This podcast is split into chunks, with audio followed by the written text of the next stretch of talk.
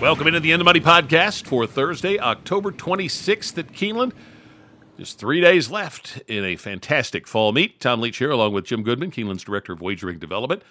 We're going to look at the late pick four, and we'll jump into it with the first leg in the sixth. Maiden claimers, 30K, two year olds. In fact, the first three races in this late pick four sequence are all two year old races. This one at a mile and a 16th on the main track. And where did you land? Yeah, two year old races are kind of challenging. I I don't, it's it's tough to figure out where you're going to land. Um, and the obvious choice in here is Mena for Brad Cox, dropping out of the maiden special weight. He hasn't been out since July when he ran at Ellis and got beat seven and a half in a maiden special weight, and they're uh, dropping him to thirty. Not, not a great move, but you know the horse showed a little bit of ability there at, at Ellis and went off at three to one.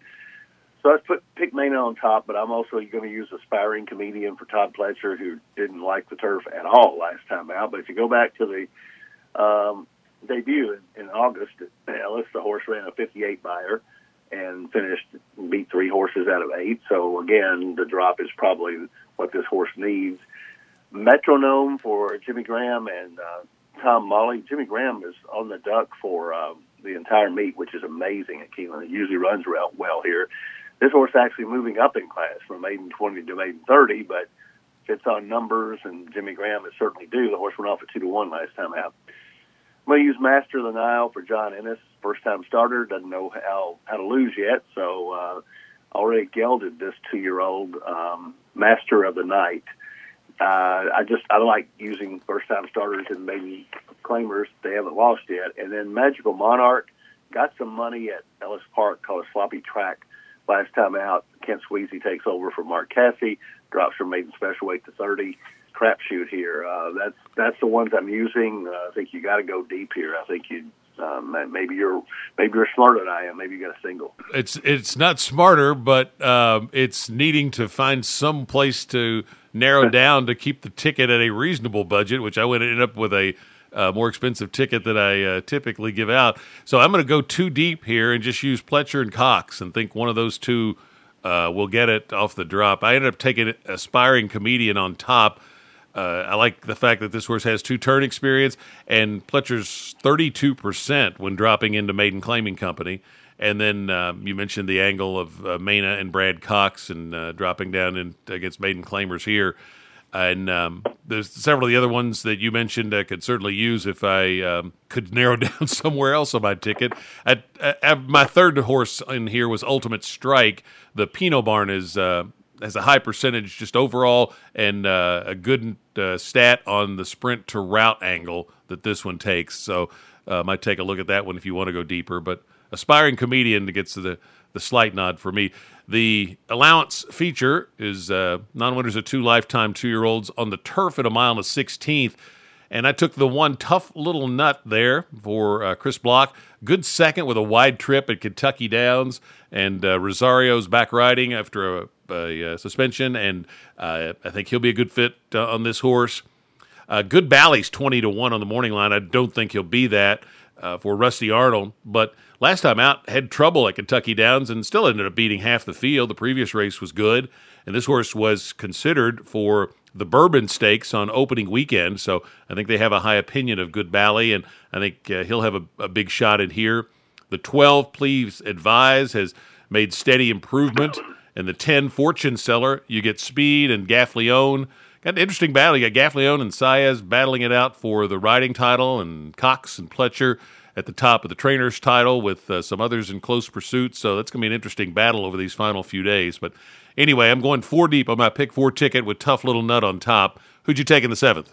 Going four deep as well, but I think Tough Little Nut is probably going to be the favorite here for Chris Block uh, coming out of that race at Kentucky Downs. It's the same race that Code Omaha came out of, but Omaha, uh, I'm sorry, excuse me, Good Bally came out of, but Good Bally had some had some trouble there. So Tough Little Nut on top going to use two that you used on the outside fortune seller for Gaffalione and Please Advise for Luis Saez. Um, Please Advise is probably my second choice in here. Don't like the 12 hole, but uh, uh, coming out of the, the juvenile sprint, going to a mile and 16th is a question mark. She is, uh, he's never been a mile and 16th. The fourth horse that I used, I didn't use Good Bally because of the basically basically mediocre Beyers Code Omaha had a 61 Beyer first time out of Indiana at five furlongs. Uh, seemed to pull away from the from the field and gets Flavien Prat here. So huge uh, move up on the jockey, and Jonathan Thomas is a really good 25% trainer. So Code Omaha is my kind of long shot in here at five to one. Uh, may may run really big second time out for Jonathan Thomas. Let's go to the eighth race. Two year old maidens, the about seven furlong distance on the main track. How'd you see this one? Oh, this one was wide open. Um, Brad Cox has a firster in here with Gaffalione riding Rocketeer. Uh, Kenny McPeek has a um, a colt that had a 65 Beyer last time out at Churchill in a maiden special at a mile and 16th, cutting back to seven furlongs where he started his career. Charleston, another first timer for Brad Cox, was Geroux riding as the one horse. No judgment. Second time out for uh, low um, percentage trainer Terry Brennan, but this horse had a 68 Beyer first time at Churchill, and the horse, the two horses that finished on top of him, uh, came back and won. Agu uh, won this past weekend here at Keeneland and then stop the press for Shug McGaughey, first time starter. Shug is not really that great with first time starters, so this one has been working up a storm. I mean, it's interesting to see the tote board here because with those works, uh, if the wise guys catch on to those works, and certainly the morning line maker Nick Tammaro has making uh, him a three to one morning line uh, favorite. Uh, stop the press has a big shot from the outside, so I'm going to go five deep here. This is a really good maiden special weight. I am uh, four deep in here with the two Brad Coxes. I took Rocketeer on top. Uh, he's a son of Curlin, has four local works. So to debut at, at seven furlongs, a little more than seven furlongs, is uh, a lot tougher than debuting at, at six or less. So uh, this son of Curlin, uh, that part of the pedigree uh, gives him the, the right to like added distance. Charleston is from the Cox Barn, but uh, the rail can be a little tricky in uh, these types of races. I've got no judgment as well. Notice the same thing you did with uh, Agu in that uh, debut race coming back to win. And then uh, stop the press is, is uh, stop the press is the other one I used.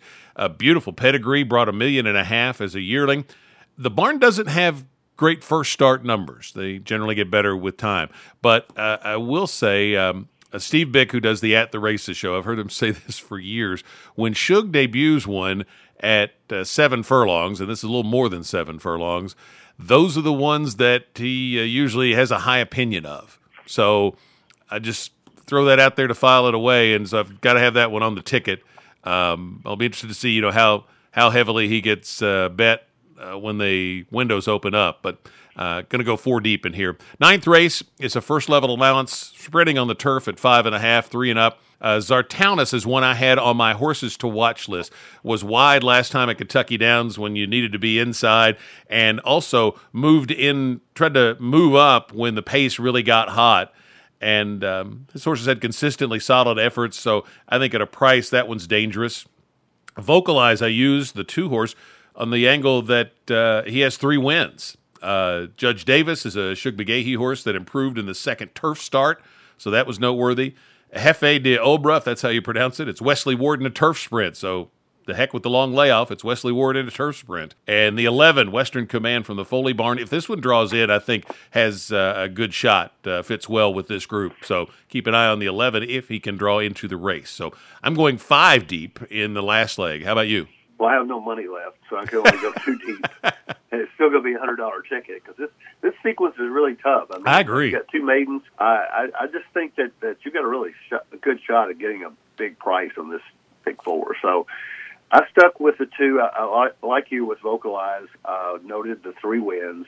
Uh, Luis Saez takes the mount, so big move up from Victor Carrasco at Colonial. So um, inside draw. The horse has got positional speed, or it can come out of it. So uh, at five and a half, uh, two two back, he was right on the lead or just off the lead, and then came from five and a quarter back last time to just miss my neck. So very versatile horse for Horacio De Paz. And I'm going to take Vocalize on top, and I'll also use Judge Davis because I really liked that last race at Kentucky Downs where he was 13 to one, and um, my favorite jock Vincent Cheminaud is on. So Judge Davis and Vocalize. I'm going to take a stand there, and I'm still going to spend a hundred bucks. What's your pick four ticket look like? All right, one, four, six, eight, eleven, with one, five, ten, twelve, with one three five eight eleven with two five. One hundred dollars. I ended up with an eighty dollar ticket, uh, four six. I went narrow in the first leg. So thing about that is, if I'm out, then I can just maybe work on a pick three for the rest of them. Uh, but I've got four six with one four ten twelve with one five eight eleven with two three four five eleven eighty dollars. And uh, yeah, this was a really challenging uh, pick four sequence. Uh, if anybody can really have a strong opinion on somebody, or uh, maybe you, you know some of the connections and got a little inside info, whatever it might be, if you can narrow it down somewhere, uh, then you could even spread more in some of these other races and maybe hit this thing because, uh, like you, Jim, I think there's, this could be a nice payoff. So, best of luck on the Thursday card at finding the right numbers. And we'll be back with two more editions of the In the Money podcast for KeenelandSelect.com.